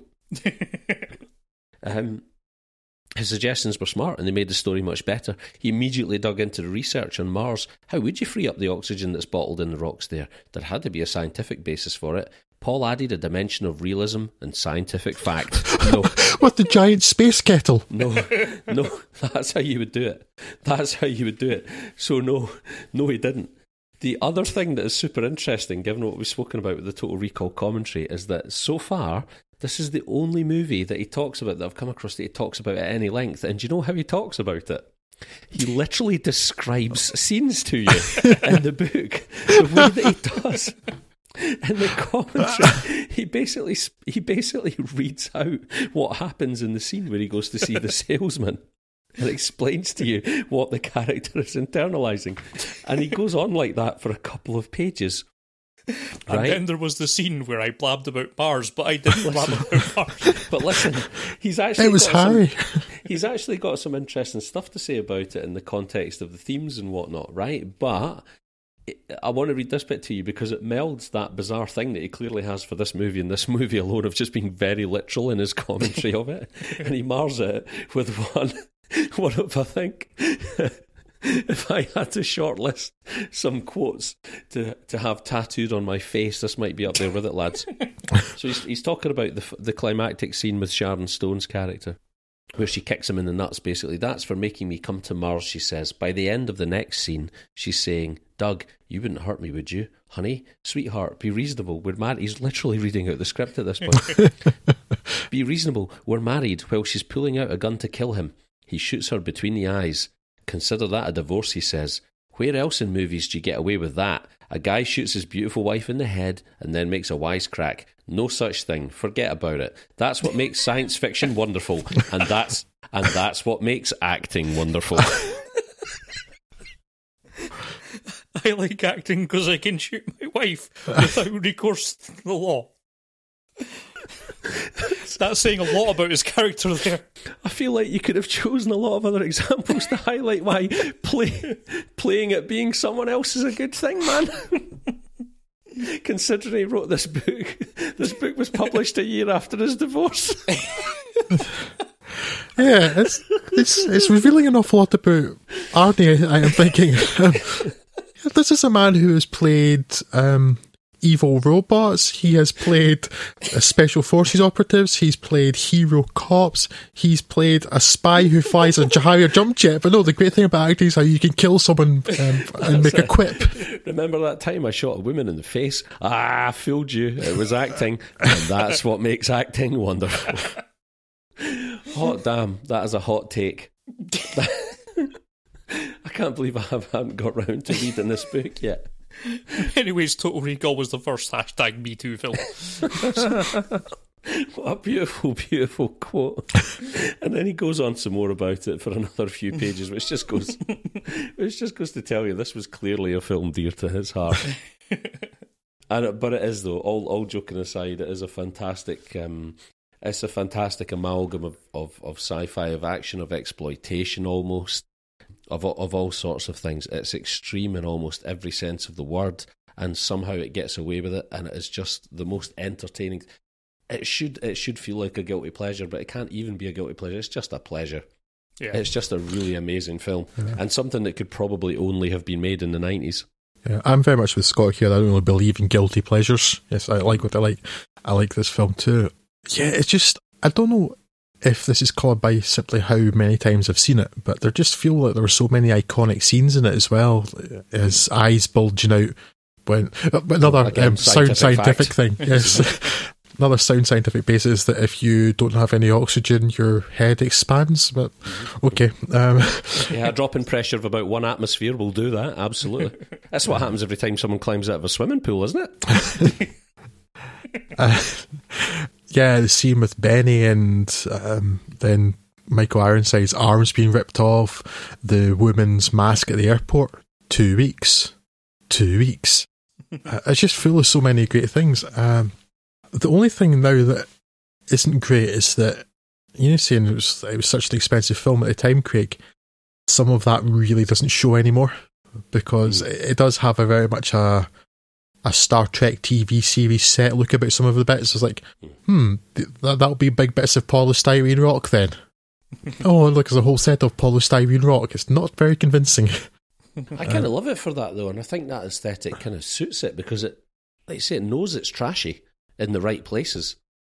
Yeah, I don't, I don't mind it at all, really, when I watch it back, but it does look like something. I think I've noticed that more when I went back at some point when mm. there was a high def uh, Blu ray ish 1080p kind of uh, remaster of it mm-hmm. knocking around mm-hmm. rather than the old school stuff. I don't think that bothered me quite so much when it was uh, back in you know Pauper Vision, but now we're in this all 4K shiny Futureville. Uh, yeah, some of it does look a bit uh, a bit like it wasn't quite made for that scale. But yeah, it's strange because there are like there are bits that are like the like Arnie's face underneath the the mask of the woman which doesn't look quite right. But again, going back to what we were talking about earlier, with like it being a physical effect and it's um, better than the CGI would have been at the time. And then the there are some bits though, yeah. So look, they've got like the polystyrene sets that look dodgy. Then at the same time, you have the set of when you see the huge um, plate glass window at the side of the hotel, and like that just looks really good. I mean, I assume they shot that somewhere real, but um, rather than build it, because it must have cost, it would have cost a fortune to build. But at the same time, it still looks really good. And then the makeup. It's pretty much all shot on sound stages and and using actual architecture around about Mexico City, I think. Yeah, I think it would have to be because like you couldn't build windows like that just for a. It's like a there's some matte painting behind a hotel, a real hotel or something. I would guess, but mm. So, but things like that hold up really well, and some of the makeup actually, even in high def, still looks pretty good. Like the mutants, they still look past nothing Mm. good than um, almost unrecognizable Dean Norris. Uh, and then you have uh, there's other bits too that just that do look really good, like the and excruciatingly painful looking the, when he's removing the thing from his nose. Yeah. With the, the Foley effect too of that crunching noise when the probe finds it, but there's only pulling it out of his nose. Like, okay, part of my brain's thinking, yes, that's ridiculous. There isn't space for that. That couldn't happen. The other part was going, oh yeah, ow, ooh, that looks painful. and then at the same time, they're up with all the polystyrene sets, and it, it's kind of annoying. I wish there was more consistency there, but uh, Yeah. it doesn't really matter because the whole film is so entertaining. Um, and yes, I love the scientific verac- uh, ver- veracity, veracity of it with the giant space kettle. yes, I do love the scientific verucas of it. so we move on to perhaps Arnie's biggest film, certainly the time, uh, Terminator 2. I'm assuming I don't need to introduce this to anyone. It's the Terminator, but more of it. Um, evil Terminators, more time travel shenanigans, liquid metals. Uh, advanced for the time CG effects. We've already touched on this uh, a little bit when we talked about the first Terminator, but yeah, whether you prefer the first or the second one, I don't think there's anyone that would outright ever come out and say that Terminator 2 was a bad action film. Um, whether it's aged better or worse than other films, I'm not quite so sure, but at the time it was a phenomenal piece of action, and, and it's, to my mind, still is. I can still very much enjoy watching it, whether some of the CG is uh, up there or not. But as I say, it's got a bit of a PlayStation 1 vibe to some of the CG effects uh, when you go back and play those. It's, it was the, the dawn of the CG era that hadn't quite formed uh, the way that it has these days, uh, for better or worse. But yeah, I still think Terminator 2 holds up as a really great film, and um, certainly the last great Terminator film. And yeah, Oh, you- Scott, are, are you besmirching Terminator Genisys? How dare you? I mean, I would besmirch it, but everyone else has been doing so much smirching to it. I think it's all smirched out. Uh, I just, I love Terminator 2. It's my favourite Terminator film. Mhm. Uh, it's a great action film. The thing is, some of the CGI actually still holds up reasonably well. I mean, it's not as polished as you would expect nowadays, but, well, it's from 1991.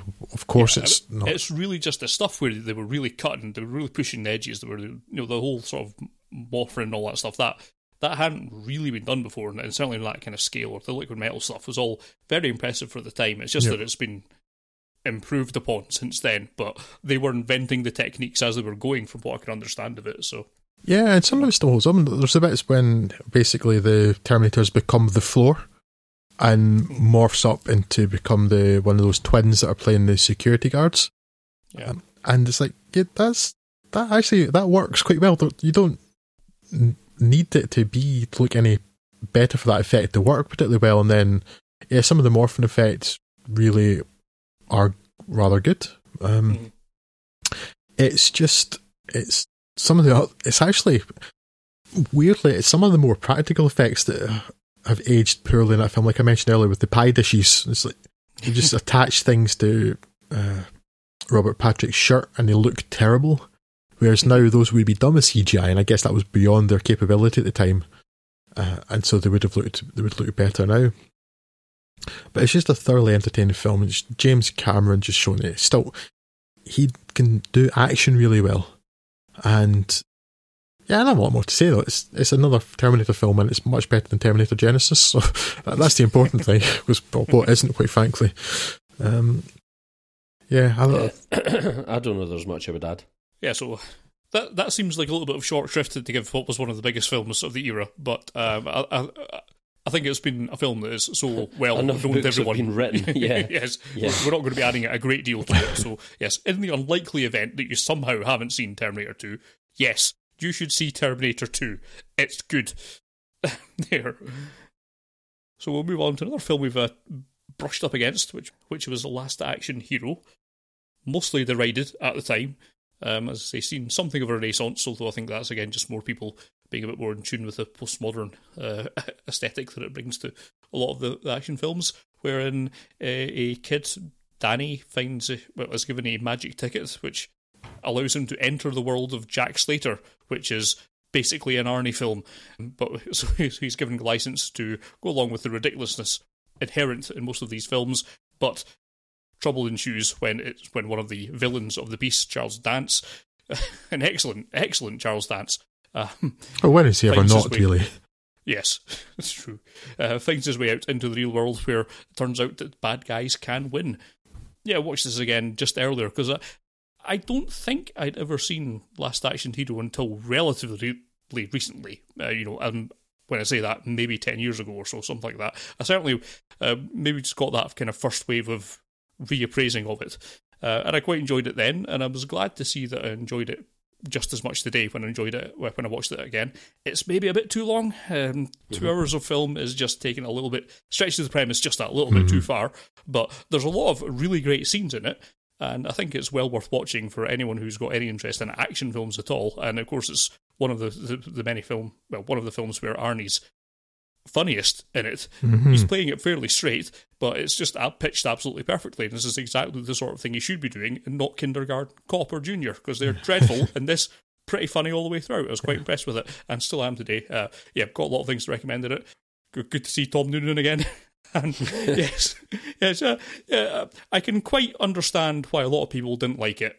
Um, if you're, as with most of these I mean, it's basically a comedy as much as an action film. So if you don't find this kind of thing funny, then there's not really an awful lot else in there for you to enjoy. But it kind of hits all the right spots for me. It's a nice little affectionate parody of the genre. Mm. Uh, I think it does a lot of things quite well. As I say, could do with being half an hour shorter, but yeah, pretty good. I still think it's well, very interesting film and well worth taking a look at. Yeah, I I saw this in the cinema. I think when it came out, and I remember liking it, but I didn't really get it back then. Uh, I mean, when what age would I have been when this came out? Thirteen, about that, I hmm. think. Um, Sounds about right. So I like wouldn't really have had the breadth of knowledge of cinema at the time, mm. and certainly not that ability to appreciate the sort of the irony of it. Uh, but I do remember enjoying it, uh, and then watched it again some years after, and like, oh, this is this is great.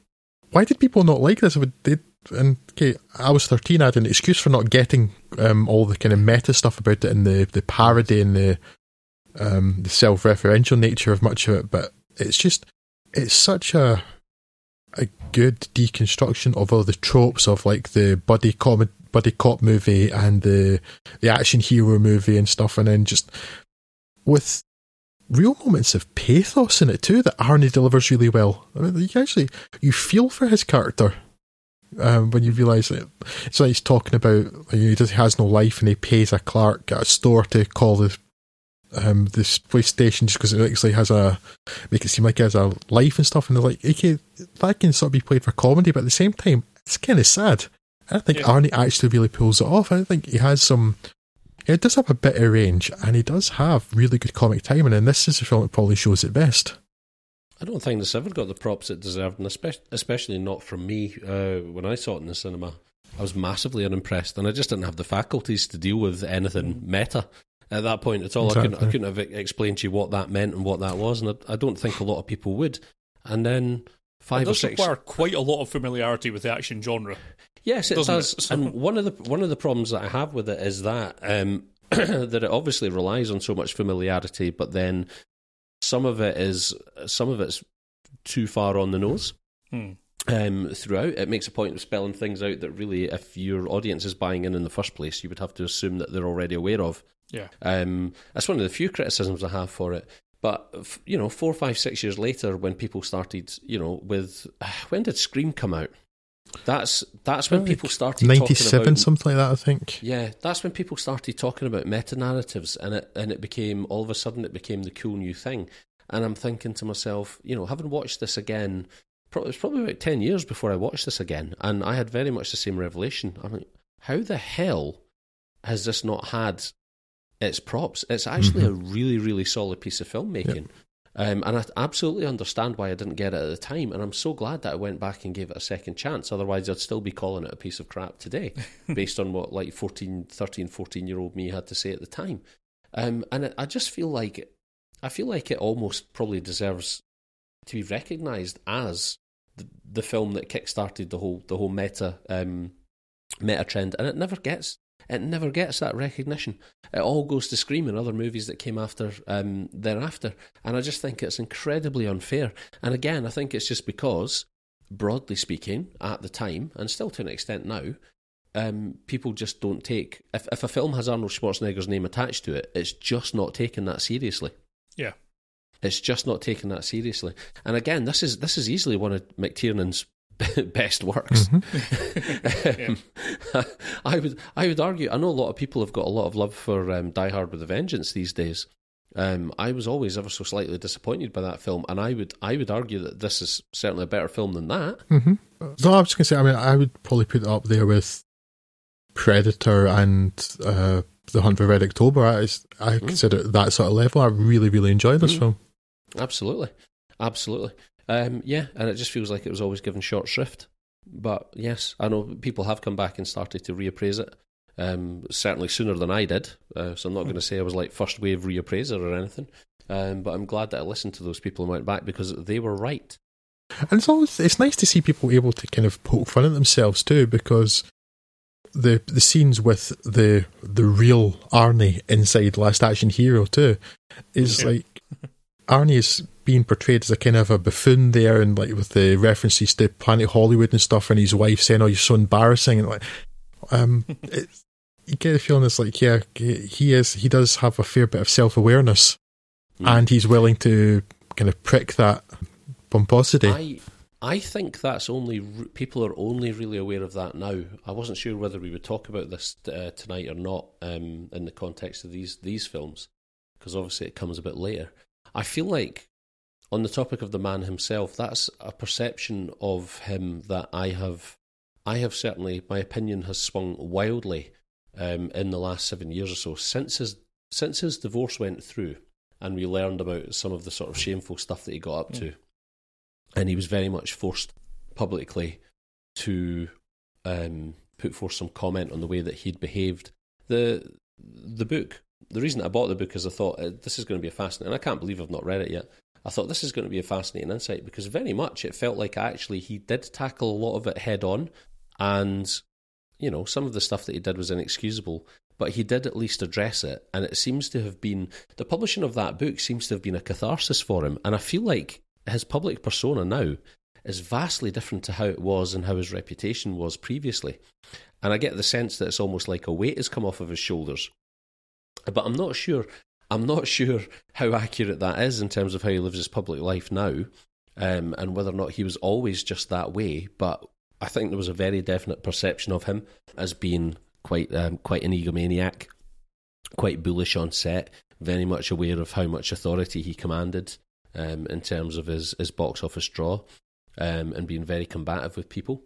Um, and it's interesting to see a film at this point in his career where actually there is a sugge- suggestion there that he's very much aware of of what his limitations are and that he is willing to poke fun at himself, um, which not not everybody is. Mhm. I mean, it's a bold move for him to make this film, actually, when you think about it, because it, it to a degree, is basically poking fun at his meal ticket, Yeah. which he has made an awful lot of money, as we've Yeah, discussed. do you remember all that stuff that I've done that you've rewarded me handsomely for? Isn't it nonsense? I'm going to make a film where I point out how silly almost all of it is. Yeah. And I, ju- I just don't think people, I just don't think the general cinema going public were ready for that level of self awareness at that point. Mm-hmm. From from someone in his position, certainly. yeah. And it could feasibly have actually sunk his career entirely from that point onwards. Well, almost um, did. it, it- it came close, but you know the next one we'll talk about did pretty well. But hmm. um, it's it's a it was a risk. Um, I don't think it paid off for him now, but I think when you view the long game from it, mm-hmm, mm-hmm. I, I think it's got it's got some sense to it.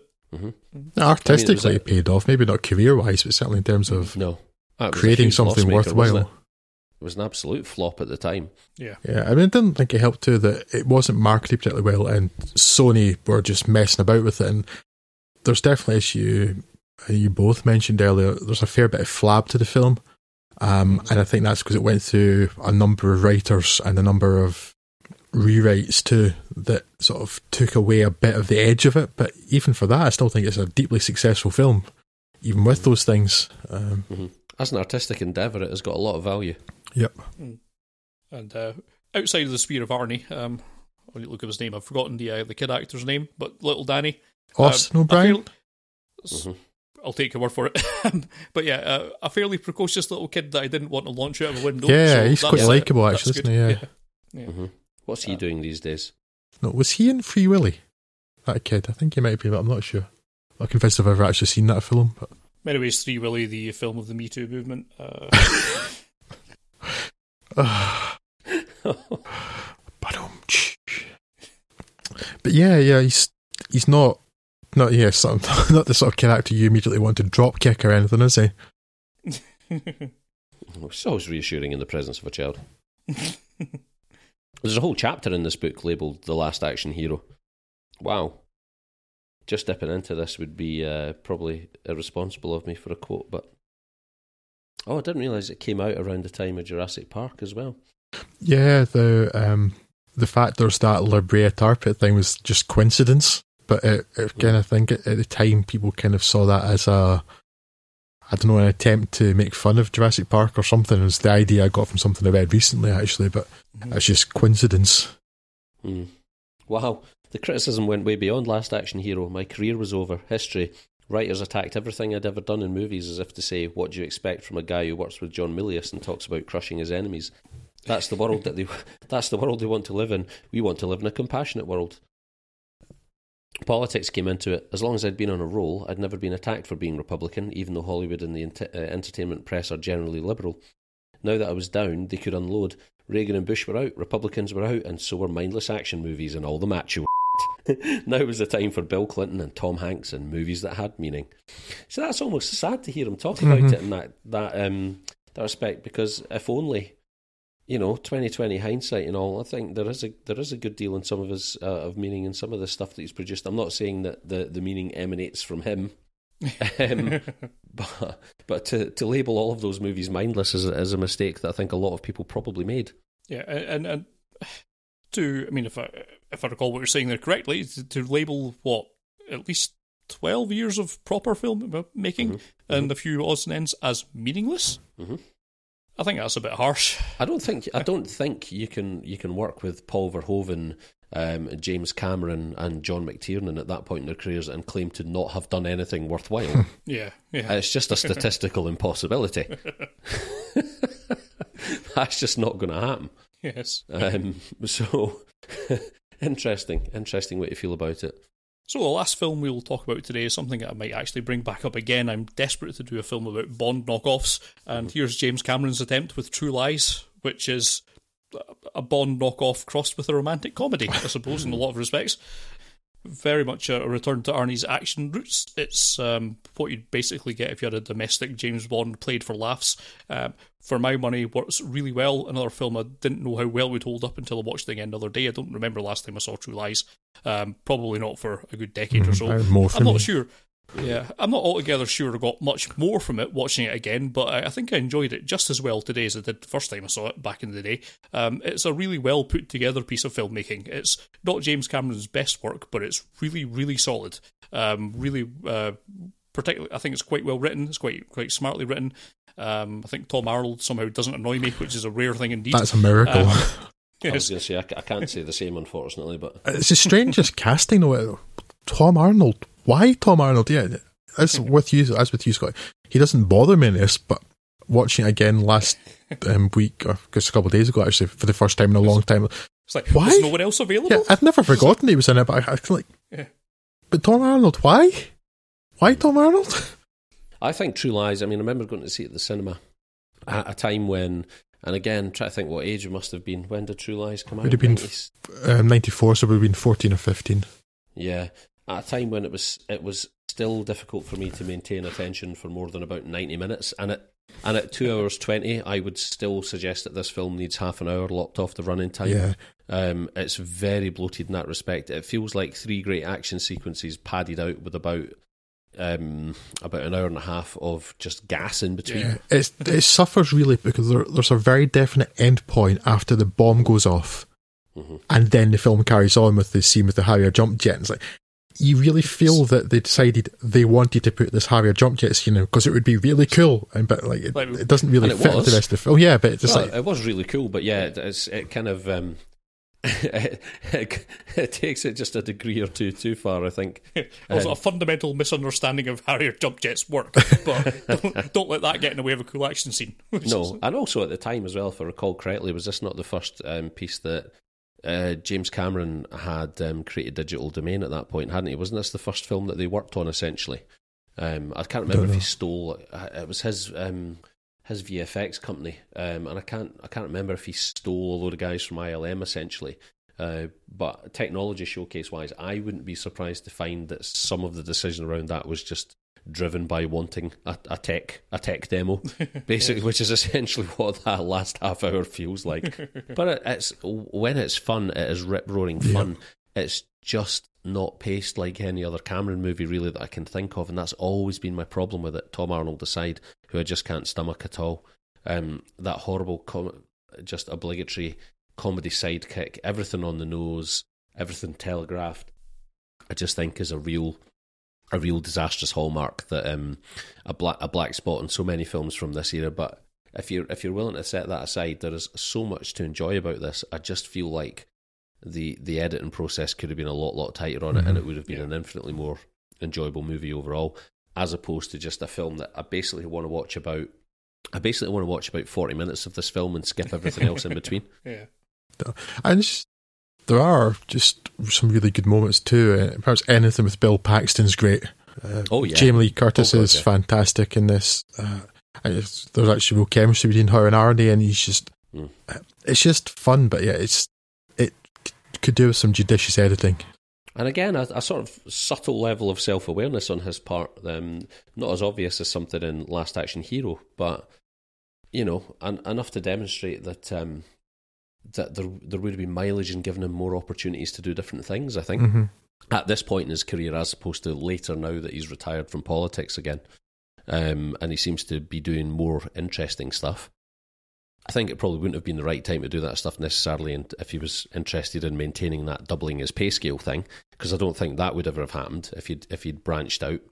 Um, oh, you can only do that a number of times before you get more money than anyone else has on the planet. Yeah, it becomes like that um, one grain of sand on a No, or grain of I ice on don't- a I don't- chessboard thing, doesn't it? I don't. I don't mean literally, of course.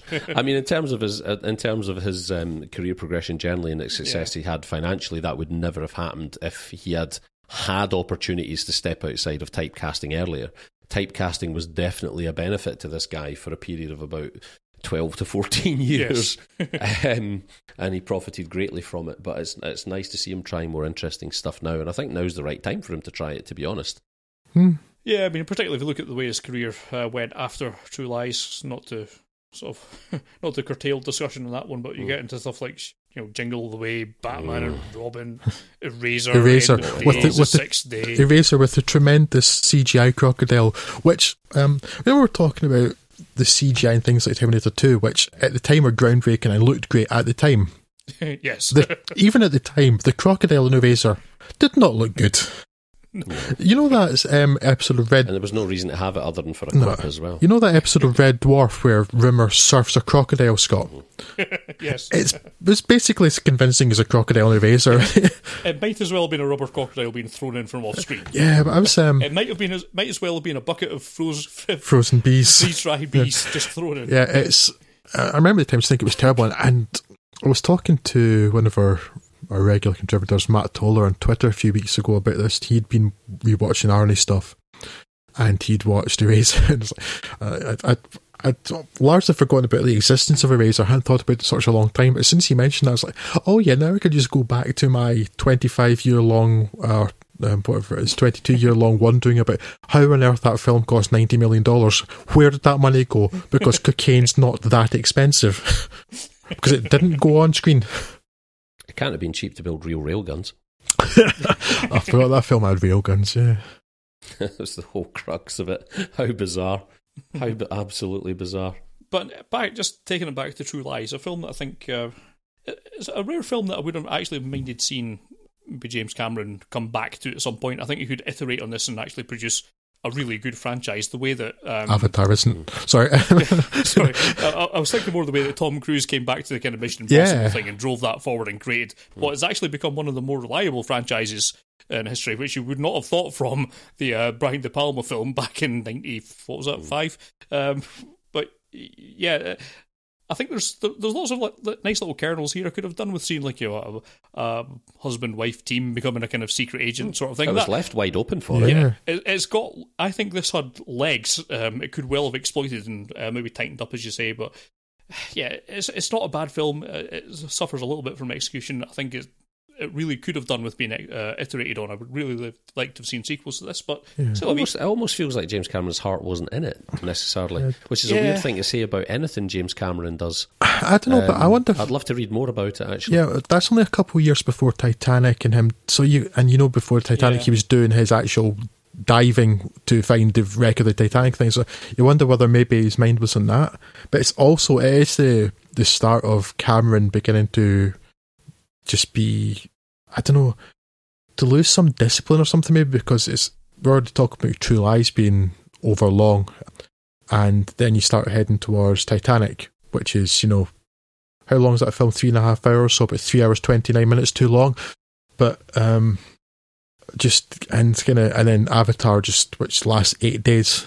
Uh, he's you know beginning to lose a bit of discipline there, I think, and that's maybe the beginning of that. But I can see what you mean, Craig. That maybe yeah, his heart's not quite in it. Um, when he's looking I should forward. point out.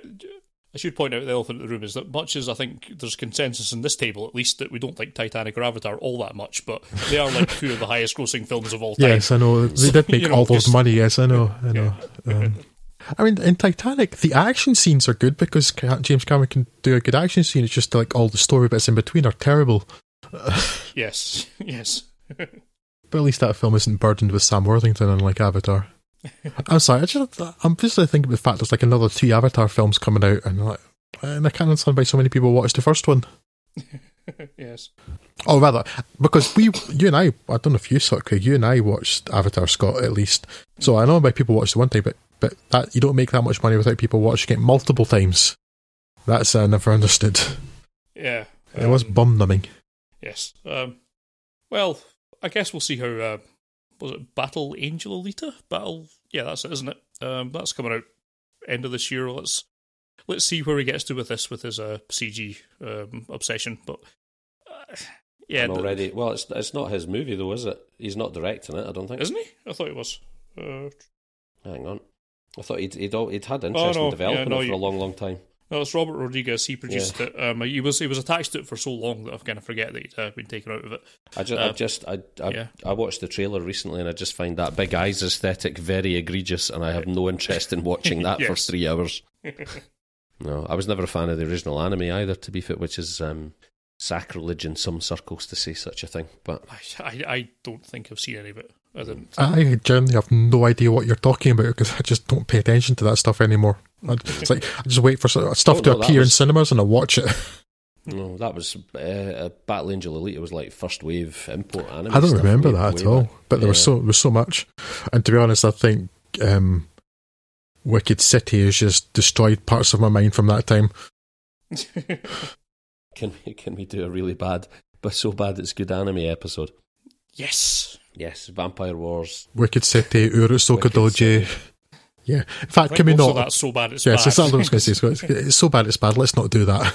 Well, my voice is in the state it's in. Can I just say, Commissar Lazar? this, this man is. So I think that will wrap us up on this uh, whirlwind tour of 10 years of Arnie. Certainly, he's done a. You can't deny the man's impact on the People's cinematic faces. landscape. Um, yes, if, if he chose to do so. Um, I think we mentioned a few parts of the Twitter feedback before now, but I think perhaps one thing we'll say as a point of discussion uh, Ray Finkel, um, MacGyver underscore SG1 on the Twitters. I like all those shows. So, we, um, simply about Arnie, he's one of a kind. Um, do we agree? Is he one of a kind? Has there been no obvious successor to his action throne or has action just changed so much that it's not obvious anymore what a successor would be? I think it might be. I don't. I don't. There's never been a clear l- passing Has- of the baton to anyone. Has there, has there been anyone of foreign origin who's been assimilated into American culture so successfully and with so much pride on that audience's part as Schwarzenegger? I can't think that there is. I think what's unique about him is that he's he's he's he's first generation immigrant. Yeah. which is um, there's probably all sorts of interesting things we could say about that in the current climate. Yeah. Um, and he's a Republican. yeah. There's all sorts of things we could say about that, but in terms of his, um, in terms of his cinematic legacy, I do, I do think he's pretty unique. I do think he's pretty unique. He's he's occupied a space that has been reserved exclusively for all American heroes without being all American. I think he might be the only person who's ever done that. Yeah, and he may be the last. Uh, just, ju- ju- not not Assuming even nuclear war breaks out. not even as a political comment, but just because of the way Mm. the, the cinematic landscape has changed, you just don't get this sort of action film anymore. Even all of our big, all of our big tent piece uh, Mm-hmm. pieces tend to come from either the Marvel Cinematic Universe or Mm-hmm. some other cinematic universe, the Star Wars universe, something like that. It's, it's something that's more of a team effort, if you like. There's Mm-hmm. never been one singular focus on an awful lot of that. I mean, the closest you might, there's not even a closest one in something like somehow Fast and the Furious is a thing. Um, but even then, that's almost as much about a team effort as it is any one person in particular. So, Well, we know what those Yeah. films are about. family. Yeah, family. Oh dear. Uh, yeah, I think he is unique. Yeah, I, uh, I think we may never see his like again, even though he's still going. But um, certainly not in the same capacity as he was back in the era. yeah, we don't wish him any ill. No, no. I think there's there's a lot there's a lot there's a lot questionable about the man, but there's also an awful lot to to commend about him currently as well. I think. Yes. Um, And uh, that's yeah, another podcast for another day. Yeah, so as we mentioned, there's there's some duff films, and there's, like I say, I don't think there's much point going into any of the other films than we've discussed today. Um, I'm certainly not recommending anyone go back and see Razor uh, or anything like that. But uh, yeah, a tremendous, uh, tremendous run for over a decade of uh, really powerful output, and yes, a, a legend of the action genre that we will probably never see again. Um, I think we've covered a lot of the other things we'd uh, feedback on Twitter. We've mentioned the guys from uh, at Chopper Fireball, Exploding Fire Helicopter podcast. I think we've uh, mentioned their input previously, and also uh, Lewis, a young actress at Sonic Yoda on Twitter. Um, not just uh, talking about uh, Commando, but he says that Predator feels special because it makes a really small scale, condensed threat feel incredibly dangerous. Which, uh, yes, we are like much, Uh, much agree with the uh, the whole claustrophobic feel of a jungle is uh, works very well for it that. does pull off the quite impressive trick of making something quite so open feel claustrophobic because it's yeah it's a whole Yeah. rainforest. It ought not to be possible, really. Yeah. Uh, he likes Last Action Hero a lot. A film so throwaway and trashy shouldn't have such gorgeous cinematography, which is not going to touched on. But yes, those long shots. Uh, yeah, it's a it's a pretty well put together film. I just wish it was trimmed a little bit. And he also admires the Running Man for successfully making the video game Smash TV into a movie. Also, old lady swearing is always funny, indeed. Oh dear. That will conclude proceedings for today. Thank you very much for your attention. Uh, we will be back with you in a, a mere 10 days. Uh, till such time, we'll bid you adieu. I've been Scott Morris. Over there has been Craig Eastman. Uh, bye bye. And as far as I recall, this should still be Drew Tamdale. Uh, I, I can't back it up with paperwork, but I think you're right. Yes, let's just say that's confirmed. Ta da!